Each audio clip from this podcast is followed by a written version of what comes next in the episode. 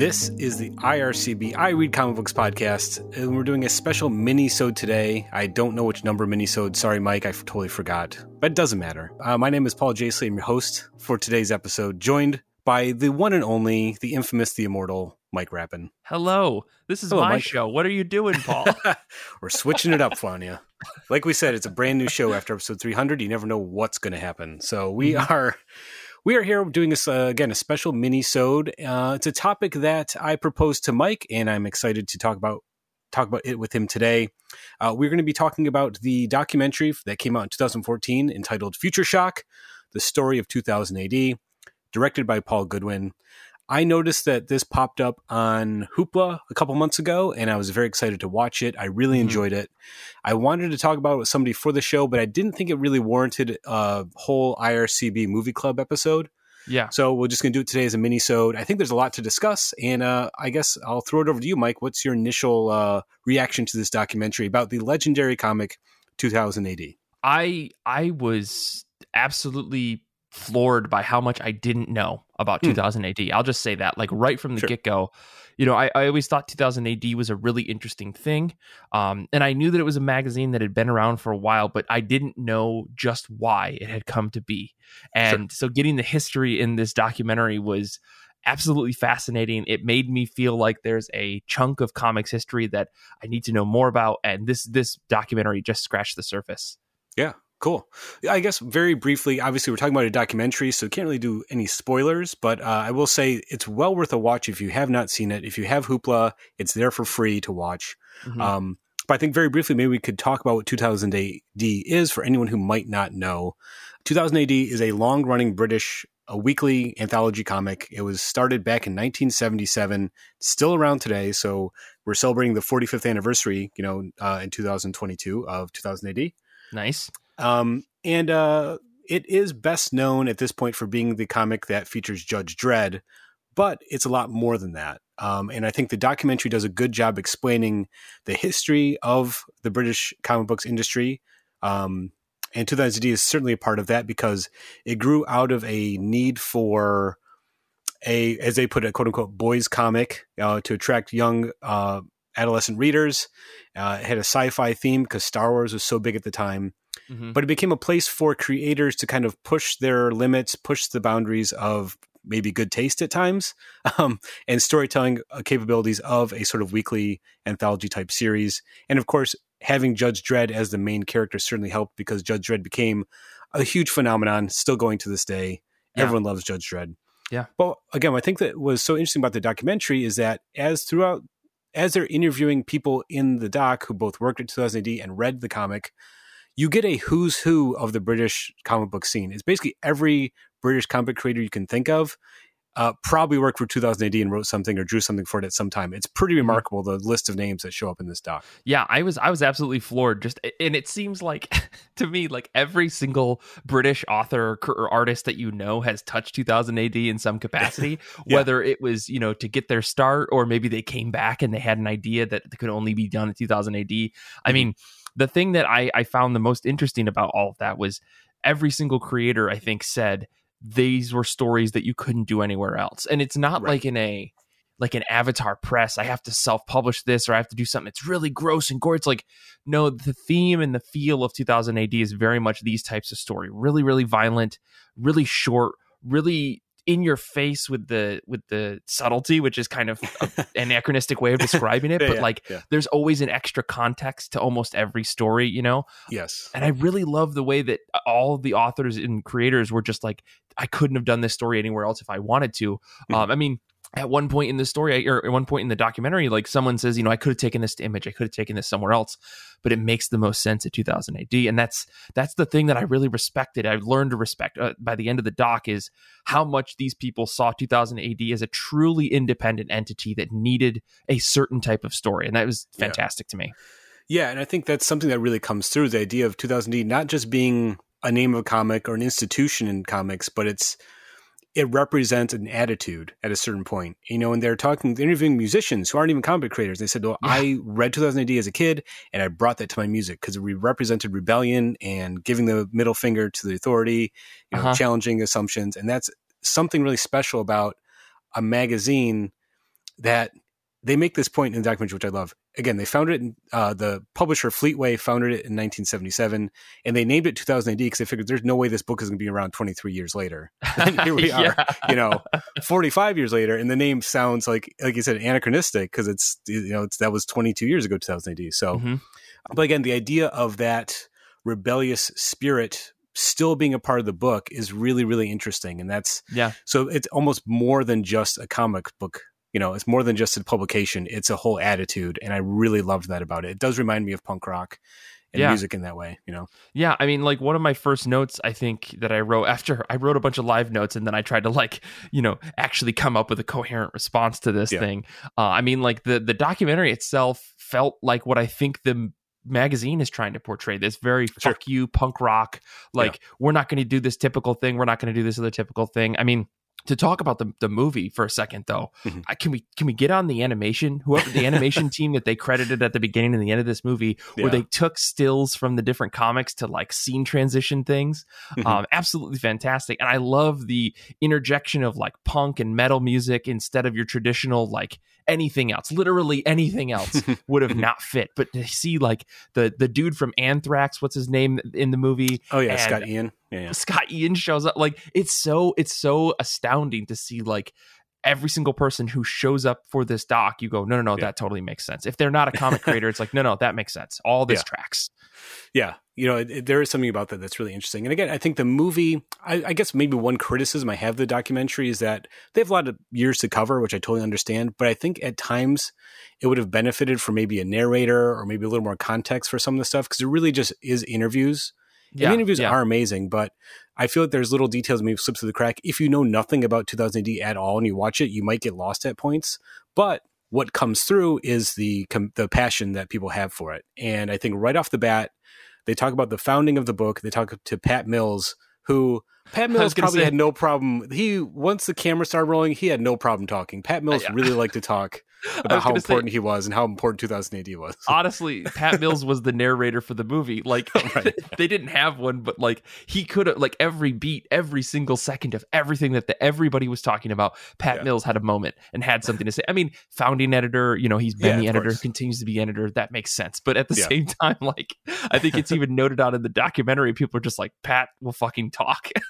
Pat loved. There was, I know, and he's so interesting and like what's great is that I know a lot of these names from reading 2000 AD and even reading other comics, but actually see them speaking. Mm-hmm. It's really special. And I think that's, it's always great to see comic creators in their element, being passionate and talking about stuff. Mm-hmm. So seeing Pat Mills being animated and seeing his, his whole driving force was to be, you know, throwing wrenches in the in the works. Like he really hated the conservative government in England in the late seventies, and he wanted to put that into a comic.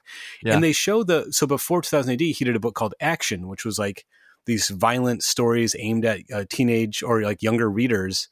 And they show like one of the covers of Action, like the issue that got Action banned, and it's fucking wild. It's like this drawing yeah. that Carlos Ezquerra did of this kid it's like this this big uh, group of kids, and there's one kid in the foreground, and he's swinging a bike chain around his head, and there's mm-hmm. a guy cowering in fear, like an adult cowering in fear in front of him. It looks, I'm like, I cannot believe that was even published today. To think about that, but in the '70s, like anything went, I guess. It's yeah. fucking wild, and that attitude is what Pat Mills brought to 2000 AD. And, and, there's even a point where he said he felt bad that he had to use science fiction as a metaphor. He just wanted to do stories that were pushing buttons and pushing social right. issues. He could do it with science fiction, but felt like a um, a retreat, a step back to having used metaphor right. instead of just doing it up front. You know. Well, I mean, it was to the point where they had they showed a clip of a comic where they were like, "Yeah, we want Margaret Thatcher walking down the stairs, and then she gets gunned down." Like, yeah, what? like you can do that in a comic book? The answer is no, you fucking can't. But like right. they were definitely willing to try it to see how push how far they could push the bounds because they they talked about you know at one point about how they still had to deal with censors and they had to deal with yeah. people reviewing their books before they could put them on the shelves. And you know it seemed like with action before 2000 AD they were really yeah. trying to push things as far as they possibly could. Absolutely. Absolutely, yeah. And being able to say instead, like, oh, that's not actually the Russians assassinating Margaret Thatcher. It's this alien race that just happened right, to look right. like Russia. You know, I mean, it's like you're using science fiction as the, the the most basic way to do metaphor. And I do think, you know, as much as Pat Mills initially didn't like that, it works in the in the magazines benefit. Like when they start to obviously they spend a lot of time talking about Judge Dredd because he's the most famous character, but they really hammer home that point. Is like what makes Dredd great is Dredd is social commentary. Dredd is the thing that he's criticizing. Mm-hmm, so it makes mm-hmm. it you want to root for Judge Dredd and you think he's a cool character. At the same time, you actually shouldn't root for him. He's a terrible character, right? He's a terrible yeah. person. I mean, so yeah. No, no. I, I, just to, to add on to that, like the the best part about them interviewing John Wagner so much yes. in the movie was yeah. one, John Wagner might be the most terrifying man I've ever heard speak in my life, um, yes. and two, you know, he said Dredd was based on Margaret Thatcher. He was a fascist. Yeah. That's who he was from the get go. And uh-huh. like, you know, Paul, I think you've talked about it a ton on the show. You know, Judge Dredd should not be seen as a hero character. He's mm-hmm. just less worse than the bad guys in Judge Dredd. You know, right? Um, exactly. Um, and it's yeah. great to hear them acknowledge that and really double down on the fact that they continued to make Judge Dredd worse and worse. Like someone at some point says, the, the more right wing we made him, the more readers loved him. And it, that's yeah. a combination of like readers either seeing through the the very thin like facade of like, oh, this is a hero, hero character and mm-hmm. understanding the political commentary, or two, just loving the violence. Like, yeah. It's crazy to think that, you know, readers weren't getting that, or at least a, a, a, large chunk of readers weren't understanding that they were just doing satire on the existing shitty world that they were living in in the 80s, you know? Yeah. Yeah. And I think, again, Wagner, for people that maybe aren't super familiar, John Wagner and Carlos Ezquerra are credited as creating Judge Dredd. The name existed. Like Pat Mills had the idea for a character named Judge Dredd, but none of the ideas really stuck. And it wasn't until Carlos Ezquerra drew Judge Dredd in the helmet, in that mm-hmm. That's like, oh, we have to use this. And then John Wagner came up with the idea of Judge Dredd as we know it. And John Wagner has, throughout the past 40 years, 40 plus years, continually come back to write Judge Dredd. So the character really is his his baby. Other people write yeah. Judge Dredd and write great Judge Dredd stories, but everyone's kind of doing John Wagner's version of Dredd. Yeah. So he is kind of the authoritative voice in a way. So to hear him say that when he writes a Judge Dredd story, he has two points in mind. One is Dredd is the hero, and the more important point is that Dredd is the villain. And that makes so much sense. And I think that's why later on in the movie, when they talk about the Sylvester Stallone Judge Dredd film, mm-hmm. which made 2000 a lot of money, but wasn't a uh, critical success, obviously. Right. Someone else makes a point uh, that Judge Dredd just doesn't translate to an American audience. Like that level yeah. of nuance, even though there's not much subtlety in Judge Dredd, the idea of the hero being the villain, like, just wouldn't track for a mainstream American movie going audience, you know? Mm-hmm. Well, and it's funny that you know they, they talked about the Stallone movie quite a bit, which I thought was funny because in my mind I'm like that movie doesn't even register on a scale for me. You know, like yeah. I would never consider that like oh one of the great you know comic book movies even for as, as bad as it was I wouldn't put it on a list. Yeah. You know, but then they talked about the Carl Urban movie, and it was funny that they got Carl Urban for this movie. You know, to yeah. to chat mm-hmm. for a minute, and you know everybody seemed to to love that movie because they painted Dredd as he was in the book. He was not a good guy. He wasn't a bad guy. He probably leaned more fascist in the movie. Yeah. You know, he definitely wasn't taking shit and he was killing people like at will just because he's the fucking judge, you know? Like there was no yeah. pulling punches in that movie. And I think that's why, you know, you and I we we dig that movie. One day we will get to it in 2026 in IRC exactly. Movie Club, I'm yeah. sure. Um, but still I, I, like that everybody it was almost unanimous of all the people they talked to. Um, they were like, Yeah, this was a much better depiction of Dredd, even if the movie wasn't as critical of a success as the Stallone movie was. Right. Yeah. Yeah. And I think that's a good point. They really do make a point of saying what worked about the the Carl Urban 2012 Dredd movie is it was violent. That's what you want from a 2000 AD movie more than anything. Right. You know, it was, you know, and it was it was a story that, you know, there was no romantic lead in the story. It wasn't designed to be a typical blockbuster story. You know what I mean? Mm-hmm. It was felt more like a Judge Dredd story. And they have Wagner say like that's pretty much what I had in mind when I write Judge Dredd. Like, okay, again the authoritative right. voice of the character saying like they got pretty close to it. So yeah, I do think it's fascinating to hear people talk about that stuff because they even mention at points in the movie other films that that quote unquote weren't based on 2000 AD stories, but they oh, clearly oh, yeah. were. You know what I mean? Yeah. Like there's some like they even they make the point that RoboCop is a Judge Dredd movie. Like right. like, look, what Paul Verhoeven did in RoboCop, that's a fucking 2000 AD Judge Dredd story mm-hmm. put on the screen, just in, in anything but the name You know what I mean? Oh yeah. And they even have like quotes of RoboCop saying stuff, and they show the panel where Judge Dredd's saying it in the comic. It's crazy. You know? Yeah, I mean, and to the point where Car- Carlos Ezquerra was like, he was like, they fucking stole my design in the original designs for RoboCop, and then they cut Yeah. to like a, an image that's been released and available where the original RoboCop design looks almost identical to the drawing, like the original drawings that Ezquerra did for uh, Dredd, which is amazing. Exactly. Um, Yeah. like they, Paul Verhoeven knew what he was doing. Exactly. And it's it speaks to the cultural impact of 2000 AD because they even mention other films like, well, yeah, this story was clearly ripped off, and I think I think Grant Morrison makes the point that the Transformers films that have come out in the past decade, Mhm. that's a lot like the ABC Warriors from 2000 AD. Like that's it's Right. not it's not the Transformers from the cartoons or the toys. It's it's this thing, you know. So the cultural impact of 2000 AD, whether people recognize or not, is it's there, and it's I'm glad the film acknowledged it. You know Mhm. uh, there's a couple of things I do want to point to in the film that I'm I'm really glad that the movie uh, brought up. You know, they mention the fact that because 2000 AD was founded as a quote unquote boys comic, all the creators were men when it started. Mhm. It really was a boys club. Uh, there really was a lack of women writers on the assumption that there weren't a lot of women readers and the film doesn't they do don't pull any punches they say yeah that's a problem you know there was a sexist attitude in 2000 AD and they acknowledge it and they have uh, female creators talk about that and the consequences of that so i'm glad the film acknowledged that kind of stuff too Right. I mean, the movie went 20, I counted it when I was watching it, 24 minutes before there was one woman that they interviewed, which is Yeah. Leah Moore, Alan Moore's daughter, Mhm. Which I, I'm pretty sure that's Alan Moore's daughter. I'm assuming. i don't know Okay, Um, yeah. But she spoke for Alan Moore, so I'm assuming she's related to him in some capacity. oh that makes sense yeah i didn't even think of Because that yeah, yeah. because they did because they did talk about the book that Moore did, um, which is called Halo Jones, which is about a woman. Uh, in, I don't I don't actually really know, but it was it had a female lead. I think it was one of the first big uh, stories in 2000 AD that had like a female lead that was more than just like a one-off character yeah and uh, Moore apparently worked on it for a long time, and I'd never heard of this before. And he was, you know, he couldn't deal with the the the just brutal deadlines of week to week storytelling, um, which totally understandable. Like I think at some point in the movie, someone says, like this this magazine chews creators up, it chews Yeah, artists up, yeah. it chews writers up. Like you're either going to make it or you're not, and it is the most brutal way to get into comics, uh, which I found to be really really funny. Um, but of Mhm. course, more more he didn't continue his series, but he had had you know Halo Jones's entire character and all of her story written, and he was ready to tell it. He just couldn't keep up with those deadlines. Yeah. Um. But yeah, again, 24 minutes until we actually even got to speak to Leah Moore, and uh, which is really uh, kind of unfortunate. But you know, they did admit it in the book, and they they spent a little bit of time talking about how 2000 AD has slightly shifted towards maybe fixing that, but then Yeah. flopped directly towards going like going back to the 90s where things got even worse. So That's true.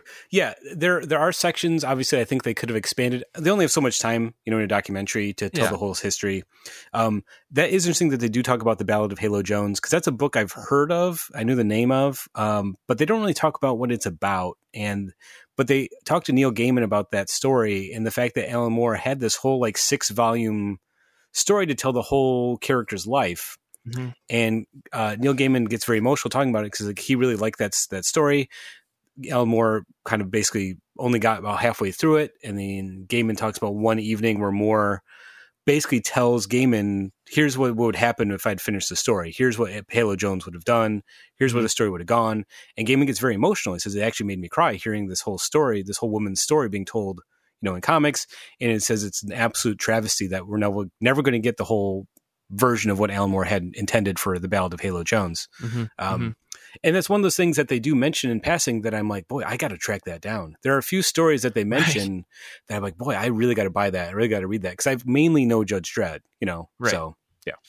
I mean, all the stuff that, that they talked about with uh, Morrison's Zenith sounded Mhm. like some Mhm. of the coolest fucking comics I've never heard of before. and I mean, this is the thing that blew my mind about this entire documentary, right? Is like every single big c- comic British creator that we know was touched on in this movie, you know? Yeah. Um, at least in my mind, right? Like Andy Diggle, who was an editor, Alan Moore, who wrote, Grant Morrison, who wrote, Neil Gaiman, who wrote, Jock, who drew, Dave Yeah. Gibbons, Brian Boland, like, and the list goes on. That's just the ones that I could think of off the top of my head. Like, Yeah. it's absurd the number of creators that that go through this book and i know that there are british writers that started either at 2000 AD or before that more recently that could have been mentioned as well but just weren't in Yeah. the stock because it was made in what 2015 2017 so Uh, like yeah, or 2014, 2014 excuse me um so like it's it's crazy and to think like this is both a gateway for folks to break into comics, but at the same time, it's a mainstay for folks who like, I want to do this fucking crazy story. Yeah. Um, is wonderful to me. Um, but Yeah. yeah, it, totally, total tangent there. But I just been like, it, I couldn't like they just kept listing names, and I'm like, holy shit! Like Yeah. one, I didn't know that guy was British, and two, like insane, insane to me. yeah, it, it is funny because again, there are a lot of names that I didn't, I only know from reading comics. Yeah, people like Andy Diggle, um, Dan Abnett. Like I didn't realize they were British to begin Right. with. You know what I mean? Like Right. Alan Grant. I Alan Grant was writing Batman and Detective Comics in the uh, late '80s, early '90s when I started reading that stuff. So I've seen the name Alan Grant all over the place. Mhm. I didn't know he was British, and then like turns out he was co-writing Judge Dredd with John Wagner for years. And like, oh my gosh, and to actually see him. And again, the nice thing is actually hear them in their own words. Uh, as a dumb American, I only think of there being British, Irish, and Scottish accents. There's a whole variety of accents that are going on in this right. movie that I I really really enjoyed.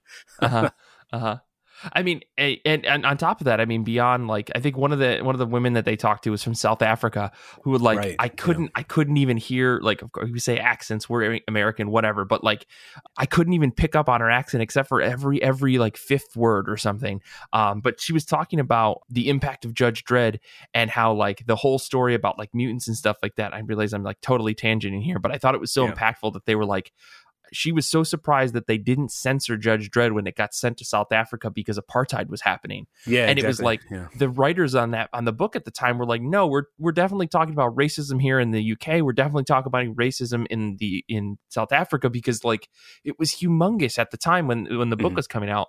Mhm. And yeah, I, I just found that again more fascinating that 2000 AD was just like, why are we pulling any punches? You're never going to see that here in the United States. Like, rarely do Yeah. you get books that are actually about topical things. Like i honest to god the only book that i can think of that i've read recently that was literally was actually topical was the book home that came out very recently Oh, okay. from image about the immigrant kid who like gets split up from his mom because of immigration and what other books are you reading right now that are actually about real things happening to people? Like it's fucking Yeah. crazy. And 2000 AD is just like yeah hey fuckos let's talk about this shit like right now. Uh, it's always impressive to hear that. Yeah, I always appreciate that. Again, mainly having read Dredd, but when there is a Dredd Judge Dredd story, they do talk about the story America. They talk about um, Letter to a Democrat uh, or Letter from a Democrat, Mhm. which is the you know the story where Judge Dredd famously famously says democracy is not for the people. It's not even right metaphor at that point. It's right there on the surface. It's not subtext. The, the character's literally saying, "Oh yeah, fascism works, and there's no point in having people vote." Like, you know what I mean? yeah yeah and it's like think about reading that in the context of Margaret Thatcher's England, it really must have hit hard. You know, Yeah. um, Yeah. They do really make a point of saying early in the doc, like, look, late seventies England was a mess. You know, there was Mm-hmm. uh, the the rubbish collectors who'd collect the trash. Uh, you know, garbage men were on strike, so you just had piles of trash piling up on the street. It's just like Mhm. you have conservative government and punk rock is happening. It's like culture seemed to be breaking down, and this magazine captured that spirit. And what's amazing that it's still going and still being on the cutting edge in a way because of that. So, I, I again, I maybe double back a little bit. Um, we talked about the the myriad uh, who's who of creators that work for it. yeah What I really liked about the documentary is toward the end they draw a direct line because it is a direct line between the creator of 2000 AD and Vertigo Comics being founded in the early 90s at DC. And it literally is Karen Berger going to England or meeting with these people saying, What do you got? Because she knew that there was a hotbed of young, interesting, motivated creators creating stuff for 2000 AD. Why wouldn't you tap into that? It's like talent scouting at that point, you know? And you don't get Animal Man, you don't get Swamp Thing, you don't get you know any of those books without 2000 AD first. It's pretty amazing. Yeah, I found that fascinating. The, the fact that one that Karen Berger is in this movie, and then like you know, Yeah. three years later they fucking shutter Vertigo. Like what a what a goddamn travesty. Yeah. Yeah. But yeah, I, I thought that was great. Like to, to hear the fact that she was like, hey, you know, every year for like three or four years, I was coming out every six months to try to just tap new talent. Which, like, Yeah. of course, Pat Mills is just pissed his shit about. Right? He's like, Right, they're exactly, just yeah. poaching everybody. You know, like I love, you know, the frustration there. Obvious, you know, makes sense. Like they're stealing some of the greatest talent that Yeah. 2000 AD has to offer. I mean, like Brian Boland, Alan Moore. I mean, like these are these are fucking monolith creators here in the United. States, and it's like they got their start on this magazine. And imagine the work that they were doing. And I remember when we were reading Judge Dredd, like Mhm. I was floored by Brian Boland's work. Yeah. To know that it was coming out week to week That's unbelievable. I Yeah. couldn't believe, and of course, Boland couldn't keep up with the pace a little No, bit, no, but that you no. know that all makes sense. But still, like, yeah, Berger or Berger going over there and tapping all of this talent is insane to me, and I loved it. Um, because again, like I think you said, like Vertigo wouldn't exist if it hadn't been for some DC execs just happened to stop by, you know, in Yeah. London to say, hey, let's meet up. Well, again, it, actually predates that a little bit because you had uh, Dick Giordano and Joe Orlando, who were editors at DC in the 80s, going to England and meeting with Alan Moore and Dave Gibbons. And that's how you get Watchmen. You know, that's how you get Oh, all of those. right, right, right. And that's how Alan, uh, I mean, John Wagner and um, Alan Grant end up writing Batman. So, but, but they go to work for the mainstream DC books. What's really interesting is when you get to the sort of the next generation of 2000 AD creators who have a little bit more freedom or who grew up maybe reading this stuff, like, oh yeah, we can go even further with this stuff. That's where you get Morrison and Peter Milligan, you know, creators Mhm. like that who are saying, oh, actually, we can do even more interesting stuff with comics, and that's where you get those those Vertigo creator owned style books. You know what I mean? Right. that it's really fascinating. And I think it's not too far of a stretch to say the comic book market in America today, or especially the independent comic book market today, including Image, I don't think that exists without Vertigo. So in a sense, you don't really get Mhm. comics as we know them today without 2000 AD. And I don't know if people really acknowledge that that often. hmm Well, yeah, I mean, with with something like Vertigo, kind of really setting the precedent of like you can do more than just superhero books in the United Mhm. States, and it's not like you know we should probably add a, a big asterisk here to say like it's not like people weren't creating independent comics and Exactly. all this kind Yeah. of stuff yeah. before that. But I think the idea of oh these kinds of stories can get published in a major circulation, Yeah. I think maybe was pretty profound or at least uh, surprising to that, that they were selling. You know, and as soon as you get something like Watchmen selling big numbers, I mean, not only is Alan Moore a big name, but like telling a story that's not just about these classic superheroes that we know about um, Yeah. becomes a big deal. And then you can go on and you can have your cyber forces and your spawns, you know? sure. Yeah, exactly. Yeah. Yeah. I mean, it, it it does speak to the unlimited potential of letting people who are passionate about comics just make comics that they want. You know what I mean? And that's what you get. You get amazing work. And you'll always find an audience for that stuff. And I think the reason 2000 AD still exists is because of, you know, there's a demand for interesting cutting edge comics, you know, and Mhm, mhm. I'll dip in every once in a while, like every other year or so. I'll, I'll grab a few issues of 2080 just to see what's going on and see if look for Mhm. creators and stuff. And I have a bad hard enough time keeping up with monthly comics. I couldn't imagine reading a weekly book, but it is Right. nice knowing it's there. And every once in a while, there's a I'll hear rumors like, oh, there's an exciting like st- strip in 2000 or this Judge Dredd story is going to be a big one. Better jump on it now. And Right. it is, is very exciting. And it's, what's nice is that the movie kind of ends on a positive note, saying that the current publisher, Rebellion, they really cherish that aspect of the magazine. You know I mean? They Yeah, are they- making sure that it is cutting edge and contemporary, keeping the old stuff in print so people can always go back and read that stuff. It's really encouraging. Yeah.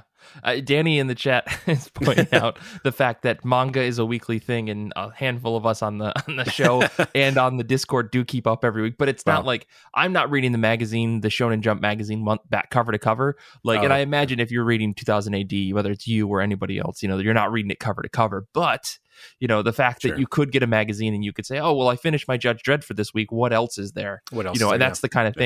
But we, you know, I think we've said it a, a thousand and one times on the show before. Anthology comics don't work in the United States for some reason.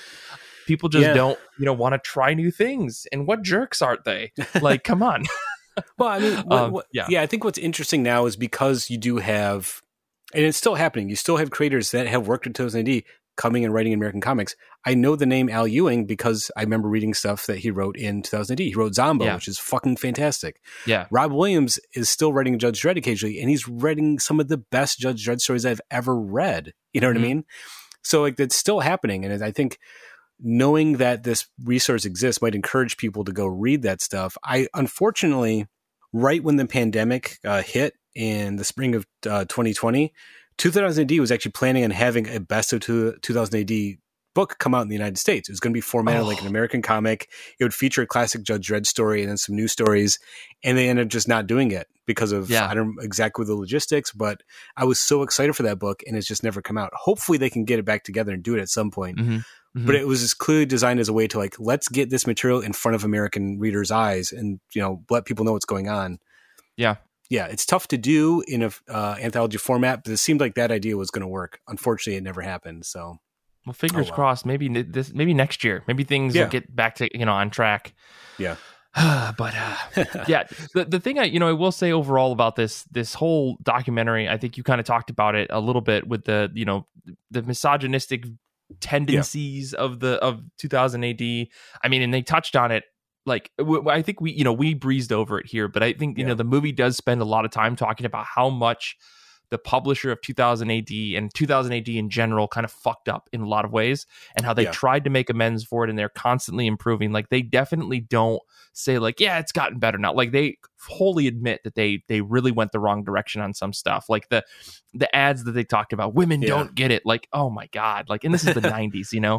Yeah, I, I, I really yeah, appreciate. Yeah. I guess the the uh, one thing I'll say is what is I really appreciate that that not only were the 2000 AD folks eh, like honest like even some of the creators like like even Morrison says that yeah. their their stories they were like you know maybe some of these things weren't the best that I had written you know and maybe I went a little bit too far I did something too wrong but you know um I that's that's just who I was back then and it, it's not that they don't own up to it it's that they they at least acknowledge like maybe I fucked up back in the day um but I feel yeah. like I've gotten better you know um I appreciated yeah. that about a lot of the people yeah again you're interviewing people that you know have have time to reflect on it, you know, and then and then, again, they might have they should have had more detail on who's actually what was actually going on, um, because it was a different publisher at the time. It was like basically bought up by a, a huge magazine publishing company that didn't understand what yeah. comics were. You know what I mean? And then then when Rebellion bought it, you know, uh, I think uh, maybe ten years ago, they really changed their attitude toward the comic. But again, if like people that don't understand comics aren't going to get 2000 AD, and they do mention that, you know, mm-hmm. I, I, do think at one point Morrison uh, admits that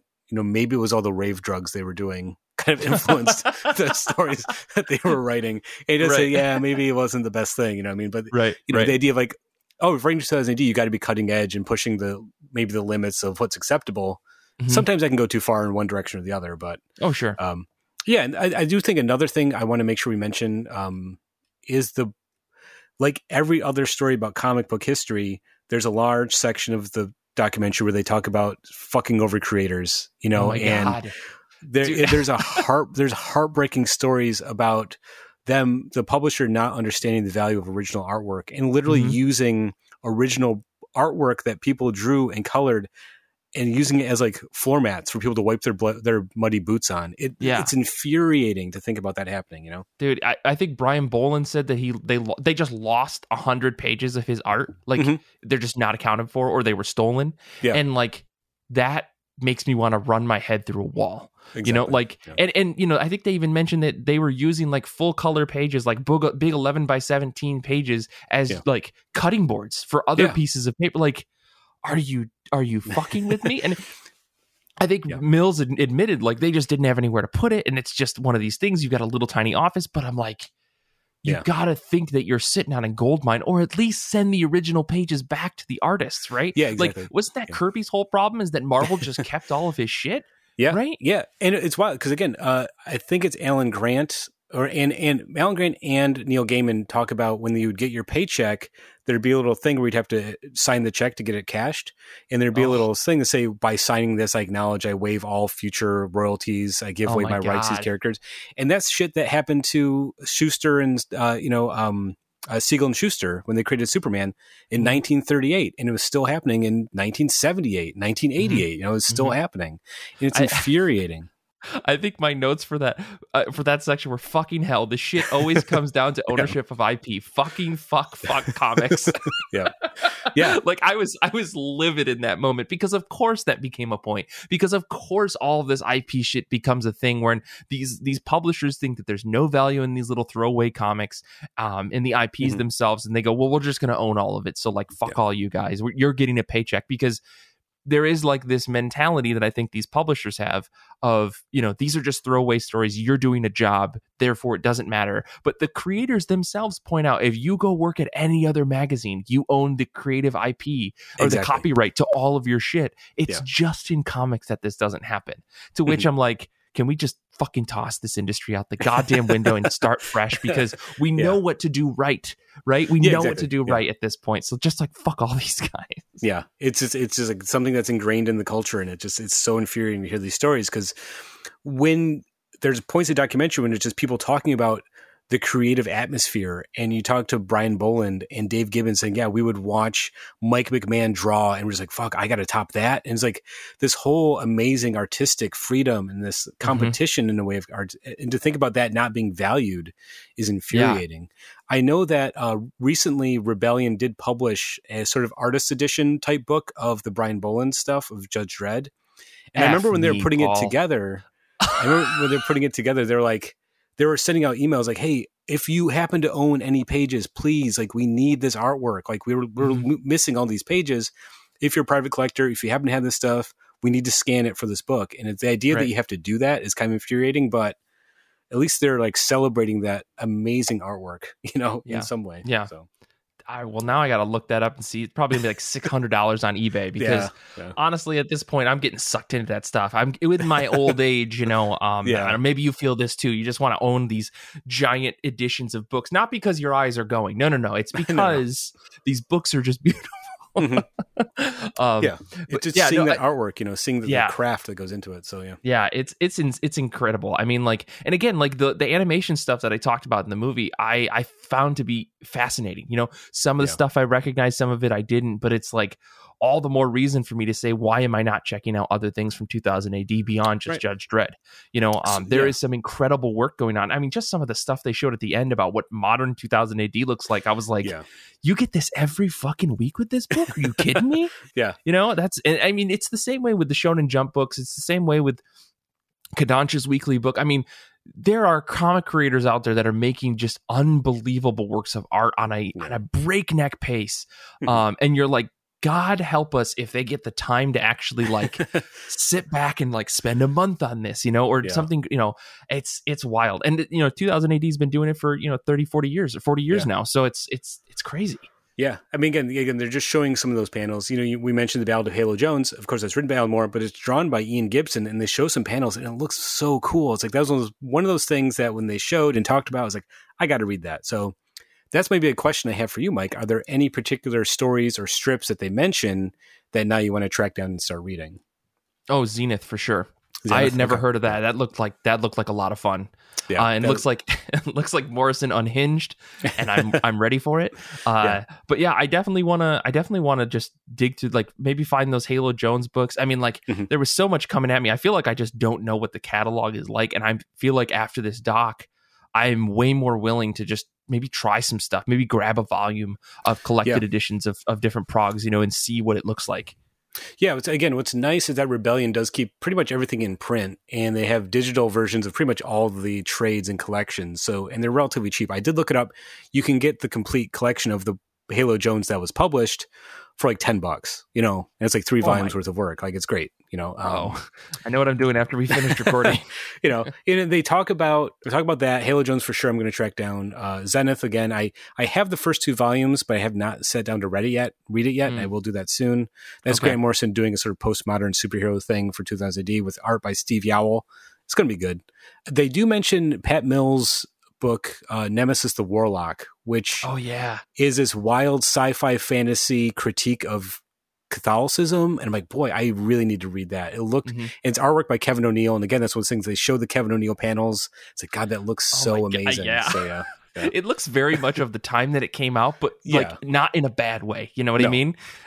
yeah. It's very edgy and metal in a way that yeah. seems like dangerous. But yeah, that's exactly the kind of comics I want to read. So yeah, yeah, um, yeah. So yeah, there's no end of stuff to check out. And again, like I said, if you are curious, just chop, hop on the 2000 AD website. Their store has pretty much everything, digital versions for super cheap. So and they usually have pretty uh, frequent sales on that stuff. That's how I bought a lot of the Judge Dredd stuff I read.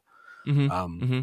Yeah, uh, I mean, I had a great time reading through those case files. Like, yeah, yeah. Honestly, like some, you know, it's it's very it's very up and down. But I mean, sometimes you hit some of those stories. Like, I really want to read the the democracy one. I really like. There's yeah. a couple of Judge Dredd stories that I do want to go back to one day, and it's just a matter of finding the time because once yeah. you get into a really good Judge Dredd story, like it's unstoppable. Like you you really can't stop reading until it's done.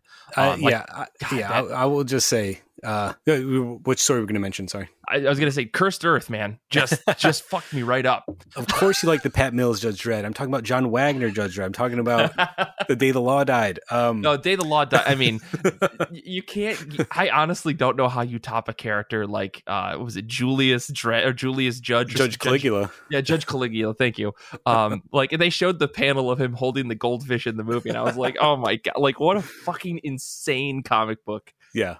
Yeah, I mean, again, uh, if anyone's curious, I will go to bat for you know if you hop on the complete case files, which basically collect one year's worth of Dredd story in a whole volume, um, like three or four through about eight, all golden. It's it's mm-hmm. John Wagner and Alan Grant writing Judge Dredd. You've got Mike McMahon, Brian Boland, Ian Gibson doing our work. It's amazing, amazing stuff. It's mm-hmm. all so good. So, yeah, again, no shortage of stuff to dig into. I have another question I, I wanted to ask you because I think it's fun to talk about. Which creator's accent surprised you the most? like I said, there's a myriad of accents. Some more um, easier to understand than others. So. Sure. I mean, I've heard Morrison speak plenty of times, so I kind of wasn't surprised there. You know, I and speaking of which, Mark Mark Millar in this, That's they true, mentioned yeah. him. He's not in yeah. the movie, but like no. the idea that him and Morrison were were going like neck to neck and neck writing stories to try to top each other and then they yeah. carry over all that shit to Marvel to do the Ultimates and New X-Men. I was like, of course, it all makes sense. Um, I, th- I, think they hint at it, but there is, I think there was a point where they were basically wanted to take over the magazine and be the editors because they're writing yeah, so much yeah. stuff for it. And mm-hmm. that was at the point where the magazine was kind of, it was close to cancellation. It was really struggling. I don't know if that had been a good move to, for them to do. But I mean, it is interesting. Which yeah. is better, like a slow crash into the ground or straight 90 degrees down into the earth, right? Yeah. yeah, I, uh, Morrison, I'm used to his accents or their accents, so I, yeah, I wasn't yeah. surprised by that. Um, uh, like I said, there's a few people I didn't realize were British, so hearing Alan Grant was kind of a kind of fun.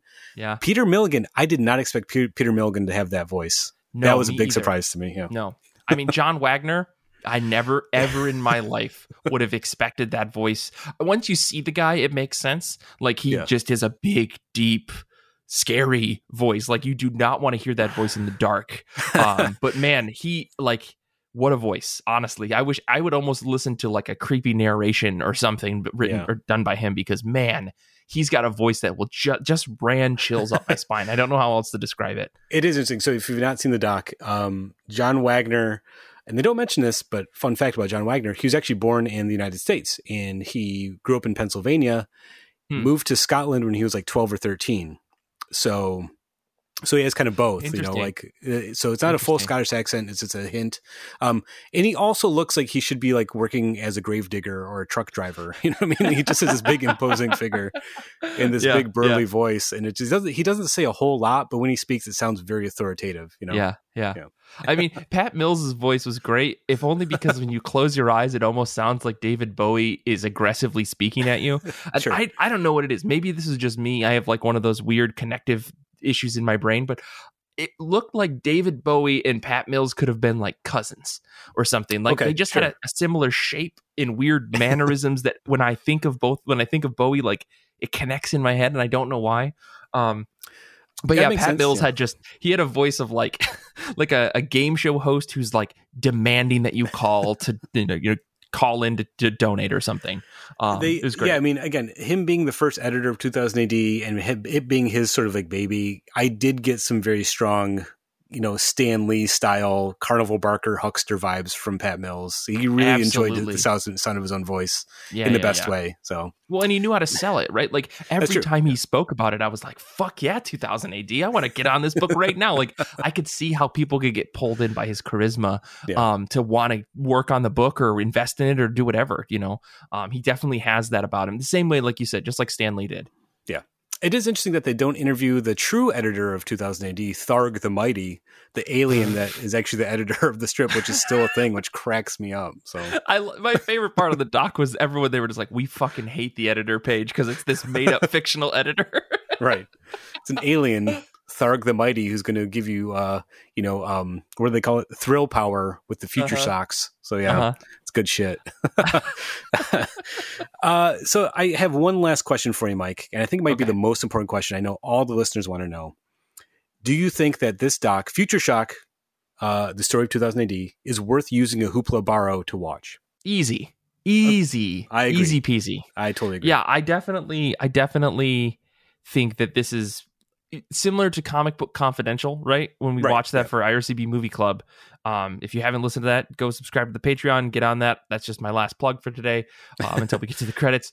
Yeah. Honestly, it, it's one of these docs that uh, I feel like, unlike Comic Book Confidential, it didn't try to shy away from some of the bruises I think that 2000 Yeah. AD has yeah, yeah. you know, there's lot to be said about Comic Confidential when it came out, and like if you mm-hmm. made that movie five or six years later, it might have been a little bit different tone. Absolutely. Yeah. But with yeah. this one, it felt like with the history of 2000 AD, they definitely wanted to give a as true as possible portrayal of what 2000 AD a magazine is. And if they if the goal was to get people hyped up about the magazine, they've done it. I think like bruises and all, the it still is a compelling story. And like you said, it ends on like a positive note that makes me excited for the future of comics coming out of 2000 AD. And I think because of that alone, if you're a comics fan, you need to watch this. Yeah, again, I totally agree. I definitely worth a watch. I've watched it a couple times now, and I, I get you know excited each time I watch it. It is like Mhm. It's a part of comics history that might not get talked about a lot because I don't think a lot of American readers know what 2000 AD is, other than it's where Judge Dredd shows up every week. Mm-hmm. So give you a nice history, not just of the magazine, but of what British comics were like at the time. You do get interviews with creators. There are, I, I know, at least Carlos Ezquerra has passed since his film was made. Hmm. So, and I, I might be a few others in there. You know, they're all pretty old. A lot of the early uh, editors and writers and creators of 2000 AD at this point. Uh, to, so to have creators speaking uh, in their own words about their creation is always fun to watch. Yeah. And again, I, I think we talked about there are points in the movie where you're just like, oh man, fuck comics because it's like the screwing over people. but at the end, you're like, fuck yeah, comics because like yeah, Yeah. this is so exciting stuff, and it's there's there's unlimited future for it. So it's good stuff. Yeah, I highly highly recommend it if you've not watched it yet. Yeah, absolutely. Well, th- thanks, Mike. I, I'm glad we got a chance to talk about it. I like I said, I really enjoyed this film, and I wanted to talk about it on the show. So thanks for doing it. Yeah. No, you know what? This is this is the kind of shit that like gets me amped up about comics. And it's, it's again, Cool. it's that side of comics history that I didn't know. And as much as I'm like, ah, fuck comics history, it's comics now is important. It's like seeing stuff like this makes me appreciate the comics now more, if only because it feels like things have only gotten better. Like we're living in a prime time, a golden age of comics. People have been Yeah. saying it for 20 years. Can it be true? Can 20 years be perfect? Yeah. but it's still it's it's definitely better you know and it's Yes. because of things like this these influences are still having ripples to today um, Mhm. and i think it would behoove any of us to go back and, and check out some of this older stuff if only just to get little morsels and pieces of understanding as to why a creator was influenced um, Yeah. I, and this this movie is is a perfect example of that so Um, Yeah. yeah man super glad we were able to watch this this is Cool. a lot of fun yeah, absolutely. Danny says, always force Mike to make more minisodes. Okay. okay. well, anyways, I guess to wrap this episode up, uh, you can follow us on Twitter. You can follow Paul at Ohio Polly. You can follow me at Mike Rappin. And you can follow the show at IRCB Podcast on Twitter, Instagram, and TikTok because we're super cool. This episode first aired on Patreon and was made possible because of our wonderful Patreon patrons. You can join today for exclusive series like the IRCB Movie Club, Saga of Saga, Mike and Paul read Doom Patrol, and much, much more. Do that now at patreon.com slash IRCB podcast. And if you haven't already, please take a minute to rate and review the show. I think five stars is a fair rating. You can do that on Apple Podcasts, Stitcher, wherever you listen to podcasts. It honestly does help the show and spread the word about IRCB. I love that whenever uh, people read the bit about Patreon, uh, they always add their own show or their course, own yeah. favorite show. I appreciate that. I'm glad that you guys are you guys are doing that. Um, join the IRCB Discord community to chat comics and more, and listen to our episodes live as we record. Make sure you check out the link in the show notes. We don't have like a cool short link anywhere, so you got to just click on that link. And honestly, it would help us a lot if you tell your friends and your local comic shop about the show. We'd really appreciate that. Infinity Shred is the best band in the universe. They do all of our music. Xander is a cool guy who makes us sound very cool every single week. I want to say thanks to Paul for forcing me, you know, bending my arm, twisting it to watch this movie. Thanks to Danny who's hanging out with us live in the chat. It's 2022 now as of this episode's airing, so I hope you had a good happy new year. And until next time, comics are good, and so are you.